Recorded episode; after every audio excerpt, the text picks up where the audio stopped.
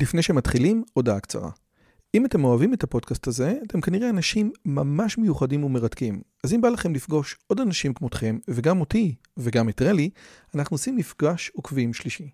ביום חמישי, בתאריך ה-9 למאי 24, בין השעות 7.5 ל-11.5, אנחנו הולכים לקיים מפגש עוקבים שלישי בבית שלי בנופים בשומרון. מה בתוכנית?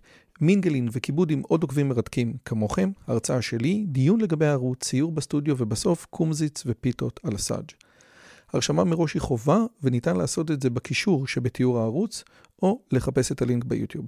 נשמח מאוד מאוד לראות אתכם. ועכשיו, לשיחה.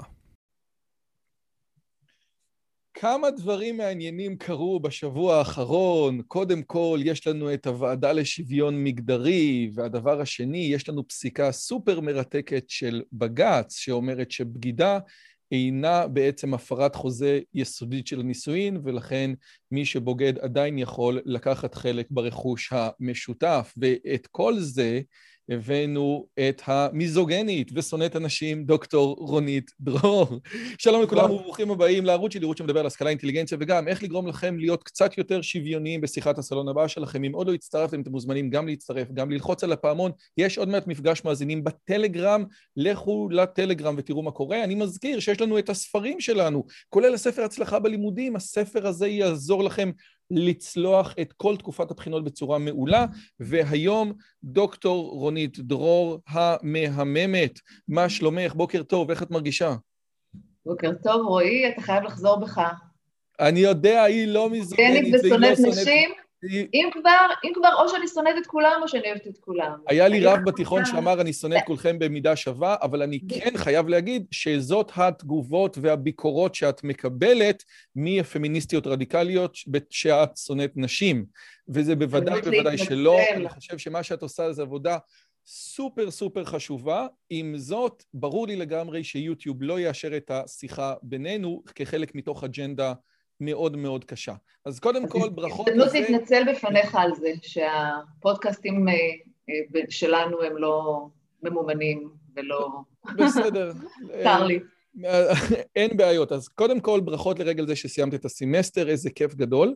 ואני רוצה דווקא להתחיל מזה, כי בעצם את, את כתבת בטוויטר, את מסיימת את הסמסטר בקורס בתיאוריה באישיות עם פיטרסון, שאחד הדברים המרכזיים שהוא מדבר עליהם זה על ההבדלים המולדים בין בנים ובין בנות. פרופסור דפנה יואל עוד לא הייתה בפודקאסט כדי להגיד שזה לא נכון, אבל אחד באמת הנקודות שפיטרסון מדבר עליהן הרבה מאוד, גם בריאיון עם קייטי ניומן, זה העובדה שגם אם, שבייחוד, למשל, המחקרים של המדינות הסקנדינביות, שבהם השוויון הגיע ל...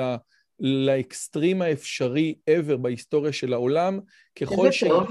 ככל שמדינה מקבלת יותר שוויון במדדים האובייקטיביים, כמה חברות כנסת, כמה שרות יש, כמה מנכ"ליות יש, כמה גברים יוצאים לחופשות לידה, ככה נראה דיספריטי, ככה נראה שיותר נשים יעדיפו ללכת למקצועות נשיים ויותר גברים ללכת למקצועות גבריים.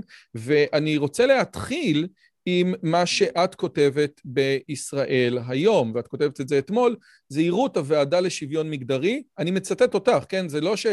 את לא יכולה... להגיד משהו רע, כן? מדובר בעיגונה של דוקטורינה מגדרית רדיקלית המזהה כל מה שטוב עם נשים וגברים עם כל מה שרע.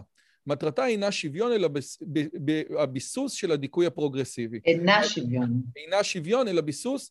אז בסופו של דבר מדובר על ועדה שאת uh, מדברת, שכבר התחילה מ-2014, שכוללת 15 נשים, שישה גברים, והעניין שלה זה uh, לקדם את השוויון המגדרי, כדי ש... ולבוא עם המלצות לממשלה תוך 60 יום. השאלה שלי היא, יכול להיות שיש לנו ועדה שרוצה לעשות שוויון מגדרי, שלא תהיה אישה שלא יכולה ללכת ל... שאם חס וחלילה, כן? אנשים לא מקבלים, או בישראל 2021 לא מקבלים נשים על בסיס זה שהם נשים, או מתעלמים מהצרכים המיוחדים של נשים, למשל, מפטרים אישה כי היא בהיריון וכו', אז הדבר הזה יבוטל. ואת בעצם, אולי, מייצרת תיאוריה קונספירטיבית כזאת, שאומרת, לא, הוועדה הזאת עניינה לסרס גברים ולעשות, אה, אה, והיא פמיניסטית רדיקלית. האם יש לך על מה לסמוך חוץ מתיאוריית קונספירציה כזאת או אחרת? וואי, וואי, רועי, עשית כזאת הקדמה ארוכה ורציתי להגיב כל כך הרבה באמצע. תגיד מה שאתה רוצה עכשיו, אני אשתוק, הנה, זהו. זהו, ועכשיו אני רוצה לעשות טיפה סדר. אז קודם כל נתחיל במה שאמרת על פיטרסון, שבאמת אה, הוא תמיד מסיים אצלי את הקורס של תיאוריות אישיות, והוא אה, אה, נחשב אצלי אחד מהפסיכואנליטיקאים של הזרם ההומניסטי-אקזיסטנציאליסטי. והוא בן זמננו, והוא עדיין חי, לעומת פרויד ואחרים. ו- ואני פשוט מפתיעה את הסטודנטים ואת הסטודנטיות שלי כשאני מדברת עליו ומביאה את התכנים שלו, והם נורא נורא מתפעלים, ואז אני גם חושפת אותו ואת האג'נדה. ואני אה, אה, רוצה להגיד שא', נתחיל מזה שגם פיטרסון, גם אני, גם אתה, אני מניחה, ועוד הרבה אנשים שפויים אחרים, אה, בעד שוויון זכויות ושוויון הזדמנויות. אין, אין, אין בכלל ויכוח. אני רוצה שתהיה גם לגברים וגם לנשים שוויון ברור שבחוקים, אבל גם בהזדמנויות וגם באופציות וגם באפשרויות, ואני הייתי רוצה שנשים תגענה לכל מוקדי הכוח ולכל הדירקטוריונים ולכל התפקידים ולכל מכוני המחקר בטכניון ובכל מקום אחר.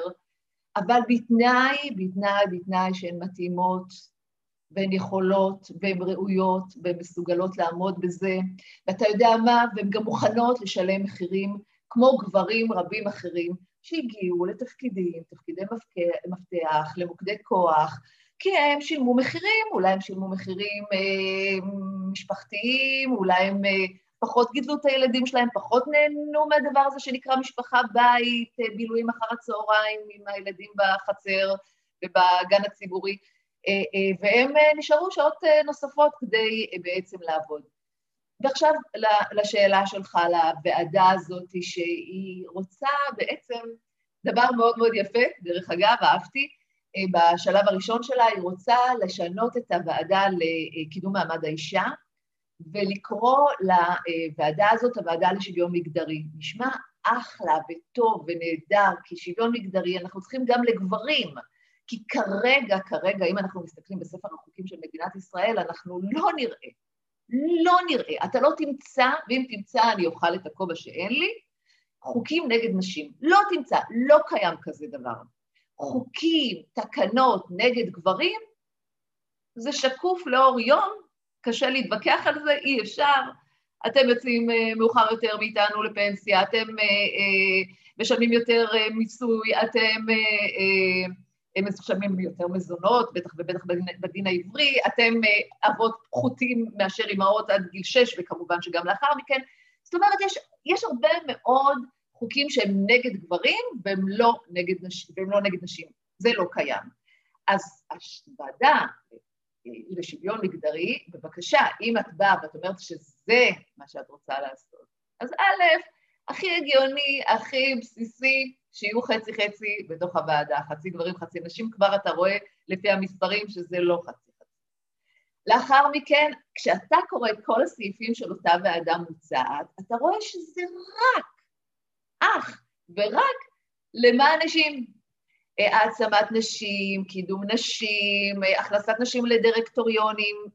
עכשיו, לפעמים זה חברות ממשלתיות, או חברות פרטיות, או חברות, חברות ציבוריות, אבל מכריחים נשים להיכנס לוועדה, נניח של, אה, לא יודעת מה, חברת ביטוח רצינית, ואומרים להם, חייבים להיות, חייבות להיות נשים בתוך הוועדה 50-50. ככה זה צריך להיות. גם אם אולי חלק מהנשים לא מתאימות, לא, אנחנו נדחוף אותן, והן תיכנסנה לשם.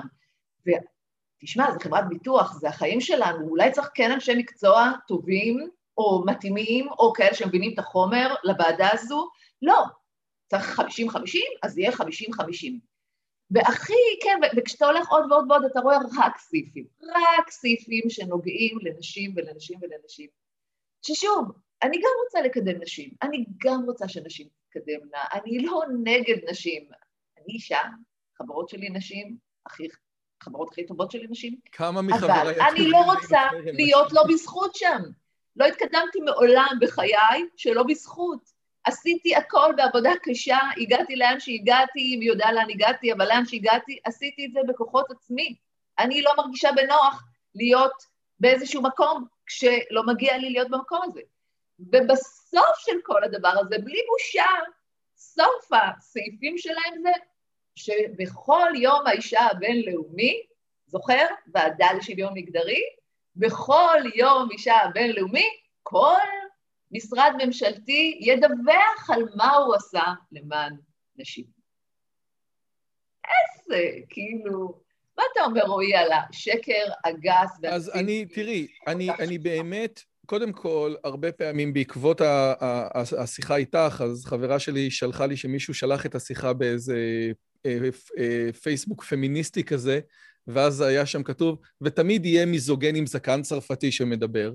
אז אני רוצה אה, אה, להזמין פמיניסטית שמוכנה לדבר בהיגיון, אה, לבוא ולדבר ולהגיד את האג'נדה שלה, זה קודם כל.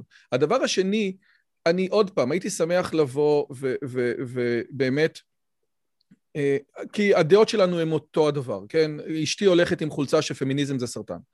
אבל אני רוצה אולי לתת את לא הצד השני. לא פמיניזם בתחילת דרכו. אבל זה... כן, אבל... אנחנו חייבים להגיד את זה. לכתוב הפמיניזם, הגל השלישי זה סרטן, זה יותר מדי ארוך לטישרט, אז מה אפשר לעשות? אז, אז, אז אני רוצה רגע לחדד איזשהו משהו. זה כבר לא פמיניזם. כן. דיברתי עם אה, אה, מישהי, אני לא יודע אם רוצה שאני אגיד את השם שלה, שהייתה ראש המחלקה להנדסת מכונות באריאל. בחורה רצינית מאוד, מאוד אוהבת נשים, מאוד מקדמת נשים, חשוב לה מאוד, יש לה פורום של סטודנטיות בנות, ואגב, כמה סטודנטיות יש במחלקה להנדסת מכונות, כן, אז בכלל משהו... ו... היא נתנה את הדוגמה הזאת בהקשר של שוויון מגדרי, שהייתי שמח שת, שתתייחסי אליה.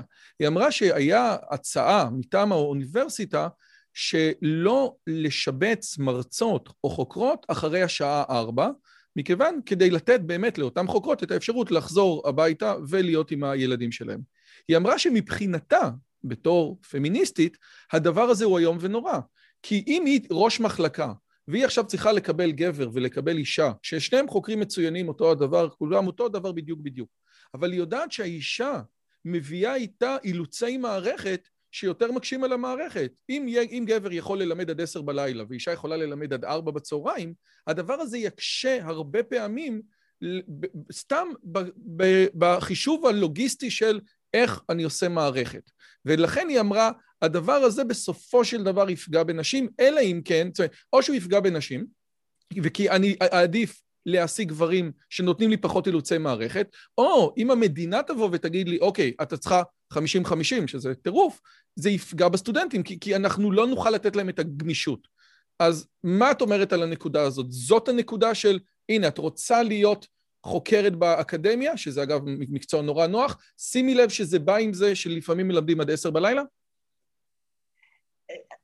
זה בדיוק העניין, אני חושבת שזאת כל הזמן, אנחנו, אני כל פעם נתק, נתקלת באנומליה הפמיניסטית הזאת, כאילו זה, מה ההבדל בין מה שסיפרת עכשיו לבין ההתעקשות על חזקת הגיל הרך של חברות הכנסת הכי לוחמניות פמיניסטיות שרוצות שאימהות תגדלנה את הילדים עד גיל שש והילדים יישארו אצלם, והן רוצות גם שהאישה תהיה קרייריסטית ותתקדם ותתפתח.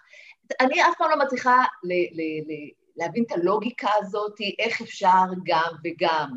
כאילו, אם את רוצה שהאישה תתקדם, תני לה, להתחלק עם האבא של הילד הזה, ולפתח את עצמה ולהתקדם, שדרך אגב זה משהו שאני עשיתי, כן? הילדים שלי היו מאוד קטנים כשהתגרשתי, וביומיים שהם היו אצל אבא שלהם, למדתי ועבדתי עד מאוחר, ואז גם לא לקחתי כמעט מזונות, כי, כי באמת רציתי שגם הוא יחיה וגם אני אחיה, וזה היה, אני מדברת איתך לפני מעל עשרים שנה. אז זה לי נראה הגיוני, ולי, אה, ואני, אתה מדבר איתי על מחלקת הנדסה, אני מדברת איתך על החוגים לעבודה סוציאלית שלימדתי במספר חוגים במדינת ישראל, בתל חי, אני מלמדת באוניברסיטה, אני מלמדת בספיר. אנחנו, אף אחד לא שואל אותנו מתי ללמד, לימדתי אחרי חמש, ויש לי חברות לאמהות צעיר, ילד, אה, אה, אימהות לילדים צעירים, שמלמדות אחרי חמש ואחרי שש, ואף אחד לא מתחשב בהם, וכך כי אם אני בחרתי להיות באקדמיה, ואולי אני עובדת יום או יומיים, ו- ואני לא יודעת, כאילו, אנחנו יכולות ומצופות להתארגן על עצמנו, ולהתארגן אם זה הג'וב שאנחנו רוצות, להתמודד איתו. להתמודד איתו מבחינה משפחתית, להתמודד, להתמודד איתו מבחינה זוגית, אה, ופשוט אה, לעשות את זה, ולא לצפות לכל מיני הקלות והתאמות שהן בסופו של יום יפגעו בנו. עזוב שזה פוגע במערכת, עזוב שזה מתסכל את הצד של הדברים, אתם לא מעניינים. אבל בסוף זה יפגע בנו, כי אנחנו, אה, אה, אה, לא, לא ירצו לקבל אותנו למקומות עבודה. אותו דבר, אני יכולה. רגע, רגע, אבל, רגע, שנייה, רגע. סדרה, סדרה של כאלה אנומליות. שנייה, אמנם לא ירצו לקבל אותנו למקומות עבודה, וזה מה שקורה הרבה פעמים, גם דיברנו בשיחה הקודמת גם, שככל שיש יותר, כאילו, אני מכיר לא מעט אנשים שלא לוקחים היום נשים טרמפ, בדיוק מהסיבה הזאת, שזה, לגמרי. אה, אה, עוד פעם, בגדול משהו נכון, כן? כאילו, אם אתה עושה חישוב סיכונים, זה דבר אחד, אבל הדבר הנוסף, אני רוצה עוד פעם לתת את הנקודה הזאת של הצד השני. פיטרסון הרבה פעמים, הנה, ברוך השם, שיחיה, לא, לאורך ימים ושנים, מדבר שהדיכוטומיה או ההבדל בין המינים לא פועל בין גברים ובין נשים, זה לא קו הגבול, אלא הוא פועל, קו הגבול עובר בין אימהות לבין כל השאר. ואתה רואה גם שנשים שאין להם ילדים מתקדמים באקדמיה האמריקאית יותר מגברים והכל בסדר. והוא אומר, זה העניין, אימהות מול כל השאר. ועכשיו אני רוצה כן לשאול אותך, בוודאי בשיח הדתי אתה לא מדבר על זכויות אלא מדבר על חובות, אבל יכול להיות שבשיח החילוני, לבוא ולהגיד לאישה, תקשיבי טוב, אם את רוצה קריירה אה, אה, אה, ברמות הגבוהות, שתדעי לך שחלק מה, מהקרבות זה לוותר על ילדים ומשפחה. אולי הדבר הזה זה דבר לא לגיטימי להגיד, ואנחנו כן נצטרך איפשהו לעשות את ההתגמשויות שלנו בתור חברה. למה המשפט הזה הוא לא נכון? עוד פעם, בתור בן אדם דתי... א', רועי, אתה אל תגיד. אתה אל תגיד, אני אומרת את זה. אין לי בעיה להגיד את זה. את רוצה קריירה, וזה מה שחשוב לך, את רוצה להיות ראשת ממשלה, או ראש ממשלה, או לא אכפת לי מה שיגידו כבר, כן? כאילו השפה המגדרית הזאת גם, דרך אגב, אחת מענייני הוועדה הזו, למחוק את השפה המגדרית ושהיא תהיה א-מגדרית, אה, כן? כמו ברוסיה, נדבר בלשון רבים לכולם, או וואטאבר.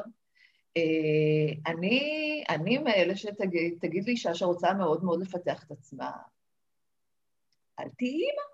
או תבחרי גבר שהוא יהיה עקר הבית, אין לי בעיה עם זה, בכלל מפריע לי. או שיהיה לך מספיק כסף לקחת, אה, לא יודעת מה, נני. אין לי מושג אם זה מה שהיא רוצה, אם היא רוצה שיהיו לה ילדים ולא יהיו לה ילדים, אם היא רוצה אה, אה, גבר שהוא יהיה עם הסינר בבית, זה מה שעושה לה את זה. אני, אין, לי, אין לי בעיה, זו בחירה של אישה, אני לא מתווכחת. אבל לי אין בעיה גם להגיד שאם את רוצה להיות אשת קריירה, את לא, את לא יכולה אה, אה, אה, לאלץ אותנו לתת לך הקלות ועוד הקלות ועוד הקלות, ודרך אגב, אני קוראת לזה, אין ארוחות חינם. עכשיו, דרך אגב, יש, יש, יש המון, בעיניי, המון, המון נושאים שהם באותו דבר. הפמיניסטיות רוצות משהו מסוים, ובאותה נשימה, מה פתאום שהעירו לנו על הדבר הזה? אוקיי, סתם אני אתן דוגמה. הן רוצות אה, להתערטל ולהתלבש בצורה חשופה ולהיות כמעט עירומות בראשי חוצות או באתרים שלהם או בדפים שלהם או וואטאבר. תשאל כל בחור... בואי שמישהו יגיד לה, תשמעי, למה את מתלבשת ככה? אולי, תת, אולי תתלבשי בעצם, אה, יש לך ילדים, יש לך בת, זה לא מכובד. אסור להגיד לנשים, וגולת הכותרת זה צעדת השרמוטות, תקשיב, יש פה המון אנומליות שאי אפשר להכיל אותן. אני כאישה לא מצליחה להכיל אותן. אין לי בעיה שאישה תתערטל. זכותה, אני לא אישה דתייה ואין לי שום בעיה. אבל תשמעי, תצפי לזה. שגם יגידו לך, תשמעי, זה לא יפה, זה לא מכובד. תצפי, תקבלי את זה, תהיי חזקה, תתמודדי, כן? כאילו, אני טוענת שבדברים האלה אין ארוחות חינם, ואם אנחנו רוצות לאכול משהו, אנחנו צריכות לשלם על זה. אז בואו ניקח שנייה רגע את... שאנחנו משלמות על זה ולהתמודד עם הדברים. אפרופו פסק הדין הזה. עוד, אז רגע, אז אני עוד מעט אגיע אליו. אז עוד מעט נגיע, אז, אז לפני שאני מגיע לפסק דין הזה, ש, וגם למה שאדם גולד כותב עליו, אז אני רוצה רגע לשאול אותך כזה דבר. קחי למשל אישה כמו אה, שרת התחבורה החדשה שלנו, מרב מיכאלי, שהיא באמת הולכת לפי הקומבינה שלך, זאת אומרת, היא אומרת, אני באמת מפתחת את עצמי, המודל שלי הוא דינק, מה שנקרא double income no kids, וזה. מודל בסדר, ואת כנגד החיים האישיים של מרב מיכאלי אומרת, חבל על הזמן, כל הכבוד. היא בעצם החליטה שיש דברים שחשובים בחייה, והיא הולכת עליהם עד הסוף, והיא מוכנה לעשות את הבחירות שלה, רק הטענה שלך לכאורה כלפיה, ושוב, לא כלפיה אישית, כן, אלא כלפי הקונספט זה שהרעיון הזה של אישה שמוכנה לעשות את ההקרבה הזאת במספרים המוחלטים היא מאוד מאוד נמוכה, ולכן מרב מיכאלי ושכמותה כל הכבוד להם, ש... איך אומרים, שבן אדם הולך עם האמת והאמונה שלו עד הסוף ומוכן לעשות את ההקרבות הנדרשות, או את הקורבנות בדרך. מהצד השני, אם אנחנו אומרים, אוקיי, עבור מה אחוז הנשים באוכלוסייה שהמבנה האישיותי שלהם הוא כזה שמוכנות להיות בלי ילדים? מעט מאוד. לכן, כן, כמו הבת של okay. שימי תבורי, או הבת של, איך, איך קראו לו? כן. שלומי שבת, שאומרת, בגיל מסוים, עזוב, זה מה שאני רוצה. נכון? זאת אומרת, וזה העניין, שמי שמגדיר את החוקים האלה, לפעמים באמת הגיע למצב הזה של וואלה, אני באמת נמצא בתוך מה שאת אומרת, והוא לא יכול להבין את הלכי הנפש והרוח של אנשים אחרים שאומרים, אני חייבת ילד, אני חייבת משפחה, אני חייבת נכון. אה, אה, גבר תומך על ידי, לאו דווקא תומך במובן הרגשי. כן, אבל תומך במובן הרגשי. גם כלכלי. כן, כן, כן נכון? זה, זה העניין. כן, קודם כל, אני, אני, אני לעומת מרב מיכאלי, אני חושבת שא', אני מקבלת אותה. אני מקבלת אותה, אני מקבלת את הבחירות שלה, אני יודעת שיש נשים כאלה, יש נשים שהן א-מיניות, הן בכלל לא רוצות זוגיות, הן לא רוצות להתחתן, וזה סופר לגיטימי בעיניי. ומצד שני, יש נשים שזה משאת נפשן. לא, ולא יש נשים, אני חושבת שרוב הנשים, מרביתנו, רוצות את הילדים, רוצות את המשפחתיות, רוצות זוגיות. אתה רואה, אתה, אתה, אתה רואה את זה בכל, בכל מקום, כאילו, השיח הזה על זוגיות, על... על, על אה, אה, אה, אני חושבת שהעסק הכי רציני ב, ב, בעולם כמעט זה, זה, זה עולם הנישואים, כן? יש אחר כך גירושים לצערי מאוד מאוד מאוד גבוהים, אז, אבל יש... איך זה נקרא? זה, זה עסק רציני מאוד, תעשייה. תעשיית הנישואים היא תעשייה ענקית, ענקית, ענקית, וזה חלומה, חלומן של הרבה נשים. אבל אה, אם אני חוזרת לעניין של הבחירה, ההבדל ביני למרב מיכאלי, שאני מאפשרת את הבחירה הזו, אני רוצה לאפשר את הבחירה הזו, אני לא אכפה את דעתי או את מה שאני חושבת על נשים אחרות, והיא הולכת ומפמפמת את האג'נדה שלה, כאילו זה הדבר הטוב עבור נשים, וכל הנשים צריכות לשאוף לזה. עכשיו, יש את המושג הזה, naive women, באמת, בגולת הכותרת, אני כל הזמן טוענת שבגולת הכותרת של הפמיניזם דוחפות את זה נשים שגם יודעות את הממצאים של המחקרים על אלימות של נשים, של נשים אלימות ועל תלונות שם, יודעות הכל, יודעות הכל, אבל מאחר שהן, אה, אה, אה, זה, זה לא רק אג'נדה, יש שם הון פוליטי, יש שם, הם, ככה הן מגיעות לעמדות הכוח, יש שם הון כספי עצום, עצום, עצום, הן מובילות משהו מאוד מאוד חזק ברמת האג'נדה, ושולטות בגברים, ומפחידות חברי כנסת, ומפחידות אנשי תקשורת, הם פוחדים לצייץ, והן פשוט מאיימות, זה מין טרור פמיניסטי כזה שמתרחש לא רק במדינת ישראל, בכל העולם המערבי, והן אלה שמכתיבות את הטון של הדברים, אוקיי? זה האנשים האלה. רוב הנשים האחרות, אני אומרת לך, מרבית הנשים האחרות שהולכות איתן, שנמצאות בקבוצות שלהן, הן לא יודעות, הן לא יודעות. בארצות הברית זה נקרא The Name Women. כאילו, הנשים הנאיביות, התמימות, הן לא מכירות את החומר, הן באמת חושבות שהן מקופחות, הן באמת חושבות שאנחנו חיות בחברה פטריארכלית, שגברים שולטים בנשים שלהם, וכשאתה הולך ובודק בית-בית, משפחה במשפחה, אתה רואה כמה נשים, הן שולטות, הן דומיננטיות, הן לא פראייריות, הן יודעות לענות, בוודאי, בוודאי. רגע, רגע, אני, אני, אני רוצה רגע לחדד משהו, אני רוצה לחדד משהו לפני שאנחנו עוברים לנושא הבא, כי זמנך קצר וזה באמת כן. חשוב לי לדעת. הרעיון שנשים שולטות ולא פראייריות הוא רעיון שהוא מאוד, מאוד, מאוד, מאוד, מאוד עתיק, כן? הוא קיים בכל התרבויות. דרך אגב, הוא מעוגן במחקרים עכשוויים. במחקרים כן, היום הדומיננטיות כן, אם תרצו, העובדה הזאת היא שבאמת, איך אומרים, שפינקר מדבר על זה, כן, פינקר מדבר על זה גם, כן, שיש הרבה יותר גברים בלי צאצאים מנשים בלי צאצאים, כל מה שגברים עושים זה כדי שנשים יסכימו להעביר את הגנים שלהם הלאה, נשים יותר סלקטיביות. פתגם שאני שמעתי אותו גם בפולנית, אחרי מישהו אמר לי שהוא גם קיים בסינית, גם ביידיש, שהגבר זה ראש המשפחה והאישה זה הצוואר שמסובב את הראש לאן שהוא רוצה, זה סוג של אמת עתיקה שקיימת לאורך כל התרבויות, כן? רק מה שהיה קיים לאורך כל התרבויות זה איזושהי הבנה אינטואיטיבית לגבי הלכי נפש של הצייד לקט, כן? שאומרת, אוקיי, הגבר צריך להחליט, הגבר צריך להגיד, אני החלטתי על מטבח חדש, כאשר הוא לא החליט על מטבח חדש. ולאורך כל השנים שיחקו את המשחק הזה. צריך לעשות על זה יום אחד אה, אה, פודקאסט, כי זה הדוקטורט שלי, דרך אגב, והתזה שלי, וזה נורא נורא מעניין, אבל זה ממש תחום רגע, נכון, נכון, אני אומר נכון. ובערך מה שקרה זה שעכשיו אמרו, טוב, אנחנו, אנחנו לא יהיה ראש וצוואר שמזיז את הראש לאן שהוא רוצה, אלא יהיה לנו ראש וראש. ועכשיו אני, מפה, מפה אני רוצה בעצם לעבור לדבר הבא.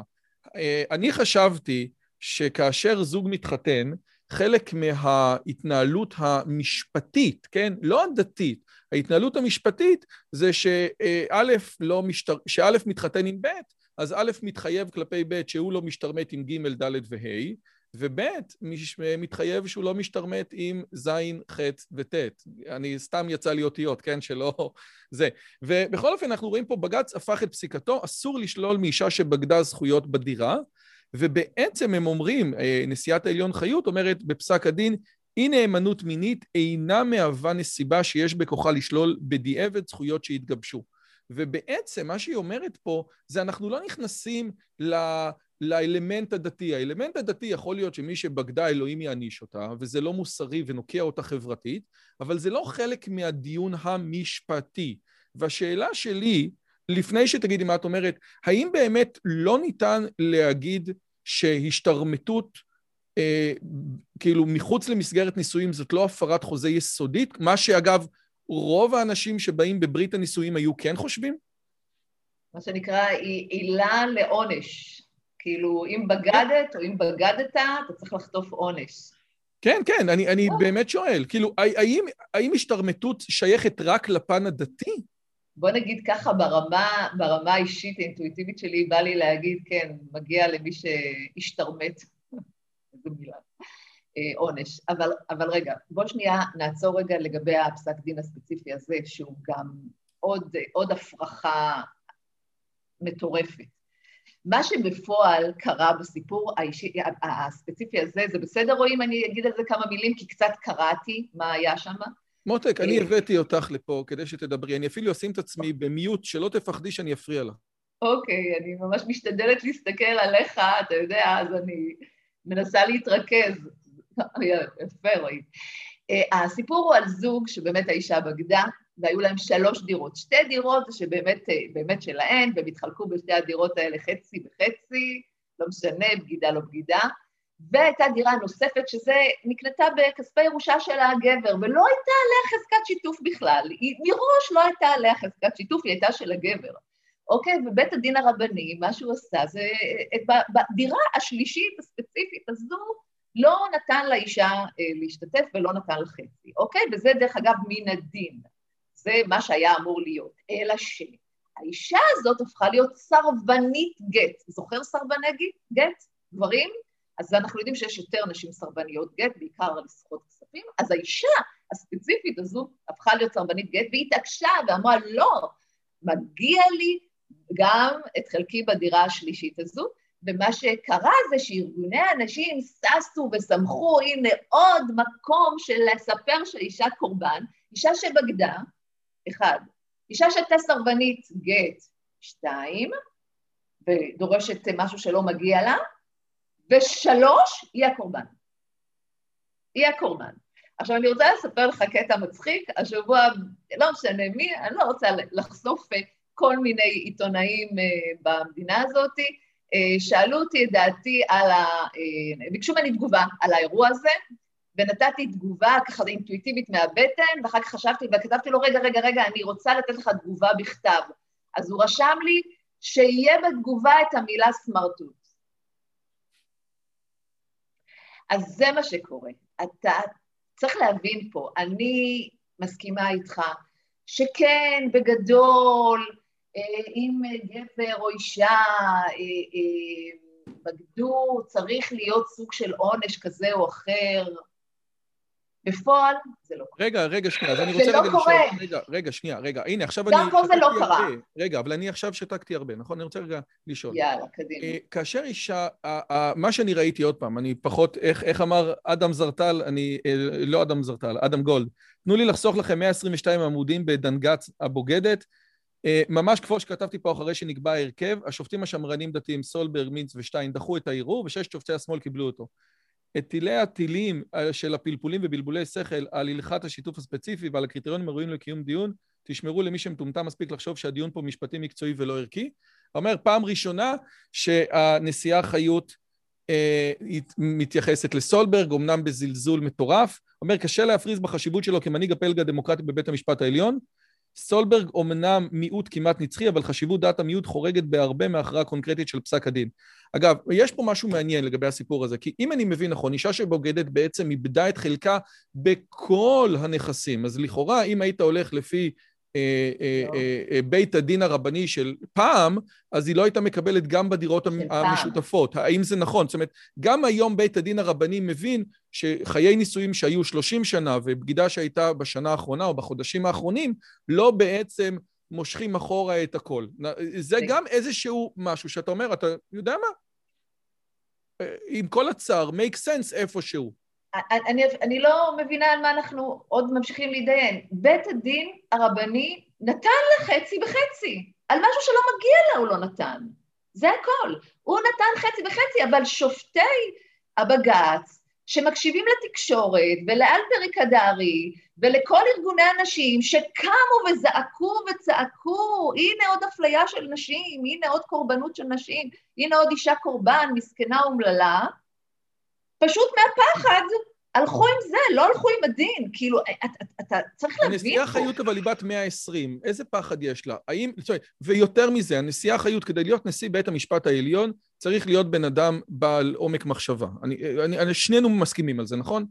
האם הנשיאה חיות לא מבינה את זה שפסק דין של בג"ץ הוא פסק תקדימי, וכבר היום בוואלה מתפרסם, לבגידה שלכם יש בכל זאת משמעות כלכלית? זה עדיין לא הזמן לסטוצים, אומרים בוואלה, לבגידה שלכם בכל זאת יש משמעות כלכלית. זאת אומרת, אם חשבתם עכשיו שפסק הדין של בג"ץ ייתן לכם את האפשרות להשתרמט מבלי שזה יבוא לידי ביטוי, עוד לא, תחכו, אולי נצטרך עוד איזה, עוד איזה פסק דין תקדימי. כי הם, שופטי המש... כל המלצר וחיות ודפנה ברק ארז לא ידעו את הסליפרי סלופ שההחלטה התקדימית הזאת תביא? הם רק... כן? רועי, אני רוצה להגיד לך, אני שמעתי, אני לא שומעת הרבה רדיו, אבל שמעתי, איך ששמעתי, שמעתי טל פרי קדרי מדברת על הדבר הזה, והיא, והיא הטיעון שלה היה, מה פתאום שאנחנו השופטים, או אנחנו ארגוני הנשים, או אנחנו המדינה והחברה, ניכנס לחדר המיטות של uh, הזוג הזה, אוקיי? זה, זה, זה עוד פעם, אותן, אותה אכילה, מה שנקרא, אותה ארוחות, אותן מה שנקרא אין ארוחות חינם, אה, אה, ברמה הזאת שהאישה יכולה לעשות מה שהיא רוצה, אבל כן, אנחנו באותו נושא, תראה איזה יופי, היום אתה עשית מין כזה... כן, אותו דבר, אני מנסה... הזיקה כזאת של הנושאים מחוברת לחלוטין. פשוט כאילו, את יכולה לעשות מה שאת רוצה, את יכולה אה, להתלונן תלונות שווא, את יכולה לנתק את האבא של הילדים שלך מהילדים שלך, את יכולה להתעלל בו, את יכולה לקחת מזונות מטורפים שאין לו לתת לך, את יכולה להוציא לו הוצאה לפועל, את יכולה לרדוף אותו עם המשטרה, את יכולה לעשות כל מה שאת רוצה, את תמיד עדיין, עדיין תחשבי כקורבן, וארגוני הנשים ממשיכות להנציח את הפער הזה. אה, אה, פה, כן? פה אסור להיכנס לחדר המיטות של הזוג, אבל אם האבא צריך להוכיח את האבהות שלו, מי שיודע מה האבות האלה עוברים על מנת להוכיח, כאילו איזה חקירות שב"כ, פראיירים, המוסד פראיירים לעומת החקירות שהאבות האלה עוברים. חוקרים להם את ההורים שלהם, ואת הסבים שלהם, ואת היחסי המין שלהם. רגע, למה, למה? הרי, הרי בדיקת אבהות... שם זה כן מותר, לא, אבל פה זה אסור. רגע, אבל את זה אני לא יודע. כשבן אדם צריך... למה, למה גבר צריך להגיד בדיקת אבהות? הרי אנחנו מכירים את זה מהסטנדאפ של פרוספר אזגי, שאומר, אני לא האבא, כן?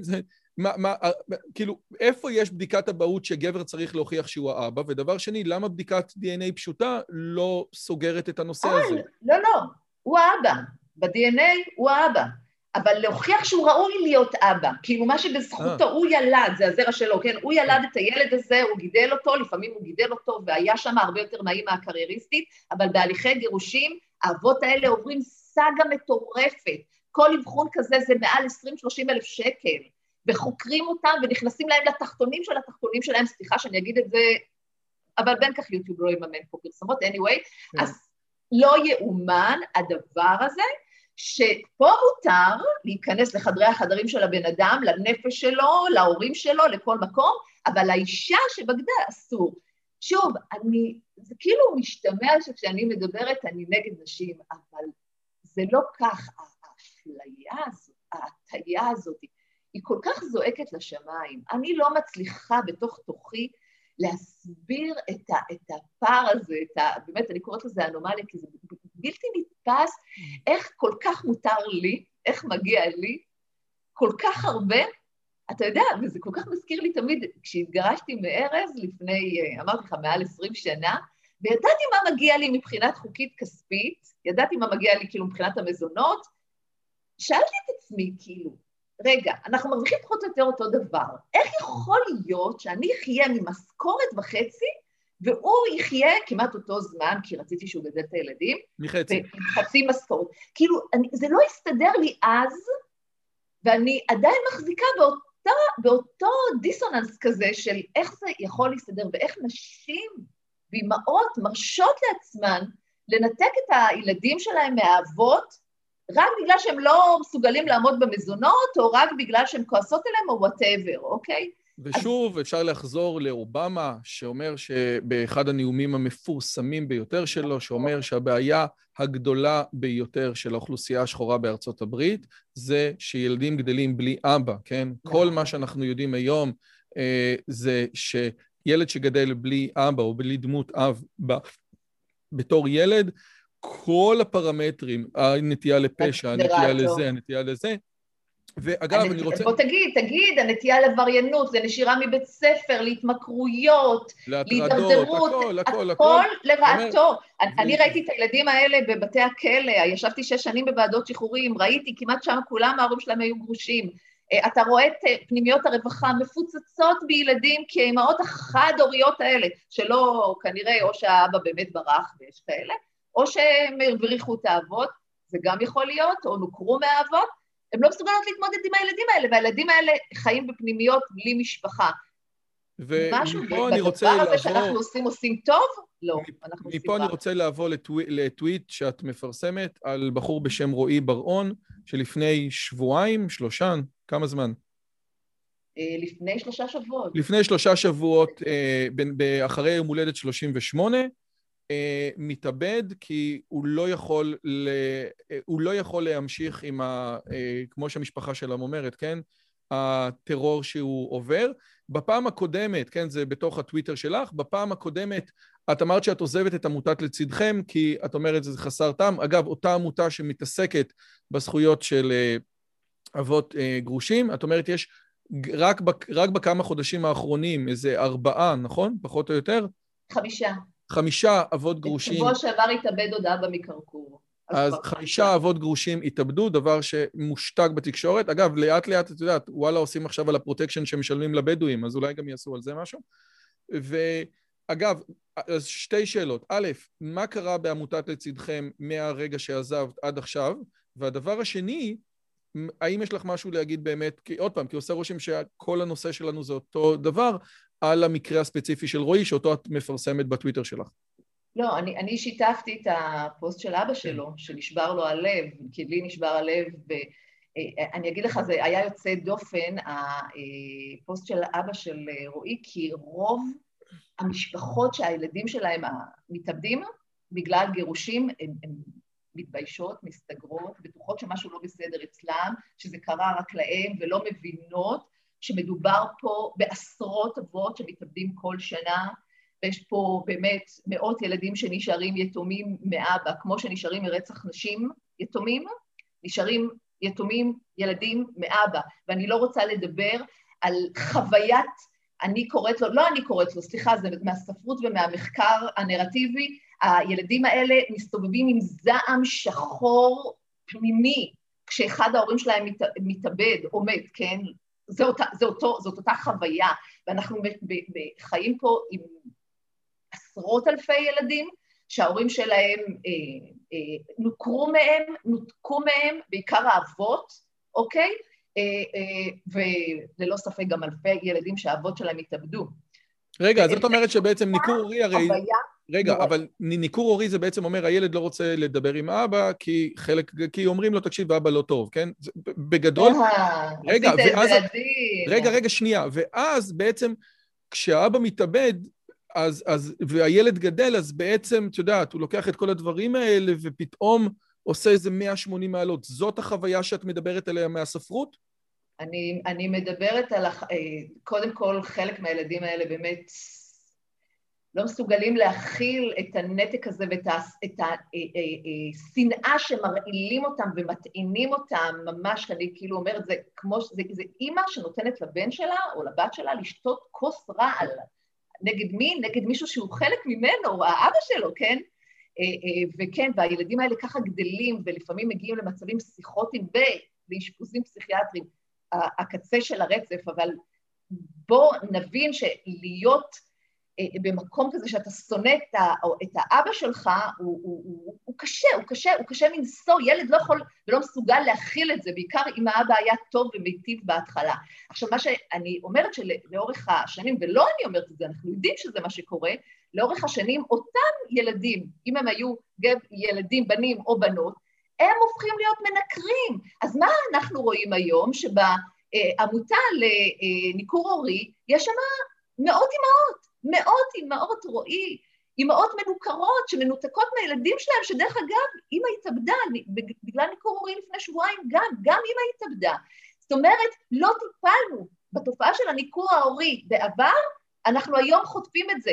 מרכז רקמן, שהוא מרכז אה, אה, אוניברסיטאי מחקרי באוניברסיטת בר אילן במדינת ישראל נלחם בחירוף נפש בוועדות בכנסת, בכנסת, בחברות כנסת שרוצות לקדם חוק נגד ניכור הורי, להכיר בו כהתעללות, כאלימות נגד ילדים, נלחמות בחירוף נפש נגד החוק הזה שאנחנו יודעות ויודעים שהוא כאן בכל העולם, כולם יודעים שיש ניכור הורי, כולם יודעים, כולם מדברים על זה, כבר בתי המשפט והרווחה התחילו לטפל בזה, הן נלחמות בחירוף נפש. וכשבאות האימהות המנוכרות ואומרות להן, מה אתן עושות? אתן מוסד פמיניסטי, אתן צריכות לעזור לנו? לא אכפת להן. הן אומרות, אנחנו יודעות שאתן נפגעות, אבל לא אכפת להן. ואני אומרת לך מה זה אומר, זה אומר שהן מוכנות להקריב מאות אימהות בשביל לפגוע באלפי אבות.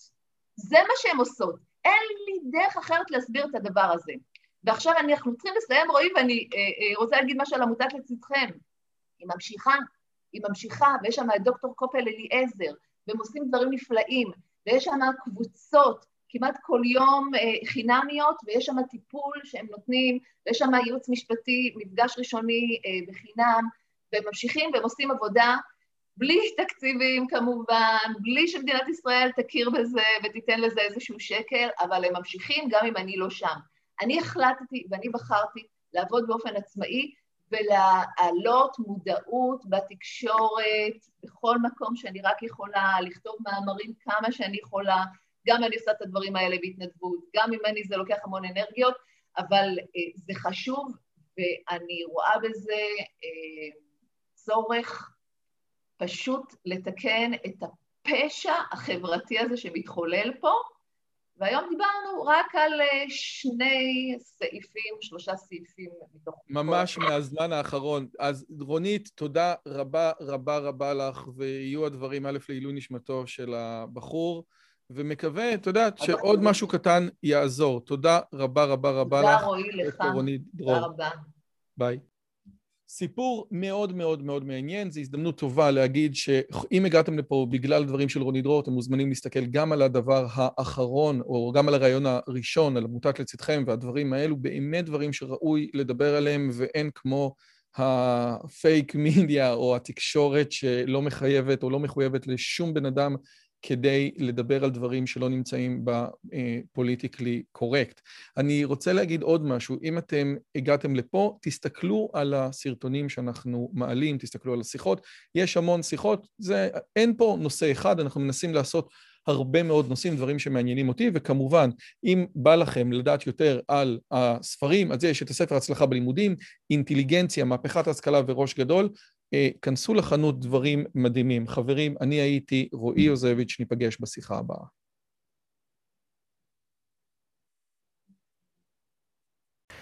אם הגעתם עד לכאן, מגיע לכם כל הכבוד. אז תנו לי להגיד לכם שלושה דברים קצרים. הדבר הראשון, אם שמעתם משהו בשיחה שמעניין אתכם, שאתם רוצים לקחת הלאה, פשוט ספרו אותו לאנשים אחרים. משהו מעניין שאני אמרתי, משהו מעניין שהאורח שלי אמר, איזשהו רעיון שאתם רוצים לקחת איתכם לחיים, פשוט ספרו אותו לחבר או לחברה. זאת הדרך הטובה ביותר לזכור את הרעיונות מתוך השיחות האלה.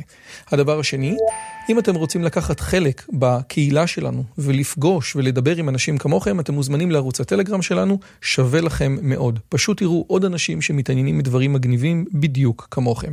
והדבר האחרון, אם אתם יכולים, דרגו את הערוץ שלנו באפליקציית הפודקאסטים שלכם, זה יכול להיות בספוטיפיי, באפל פודקאסט או בגוגל פודקאסט, זה תהליך קצר של שתי שניות, הוא מאוד מאוד יעזור לנו להפיץ את הבשורה הלאה.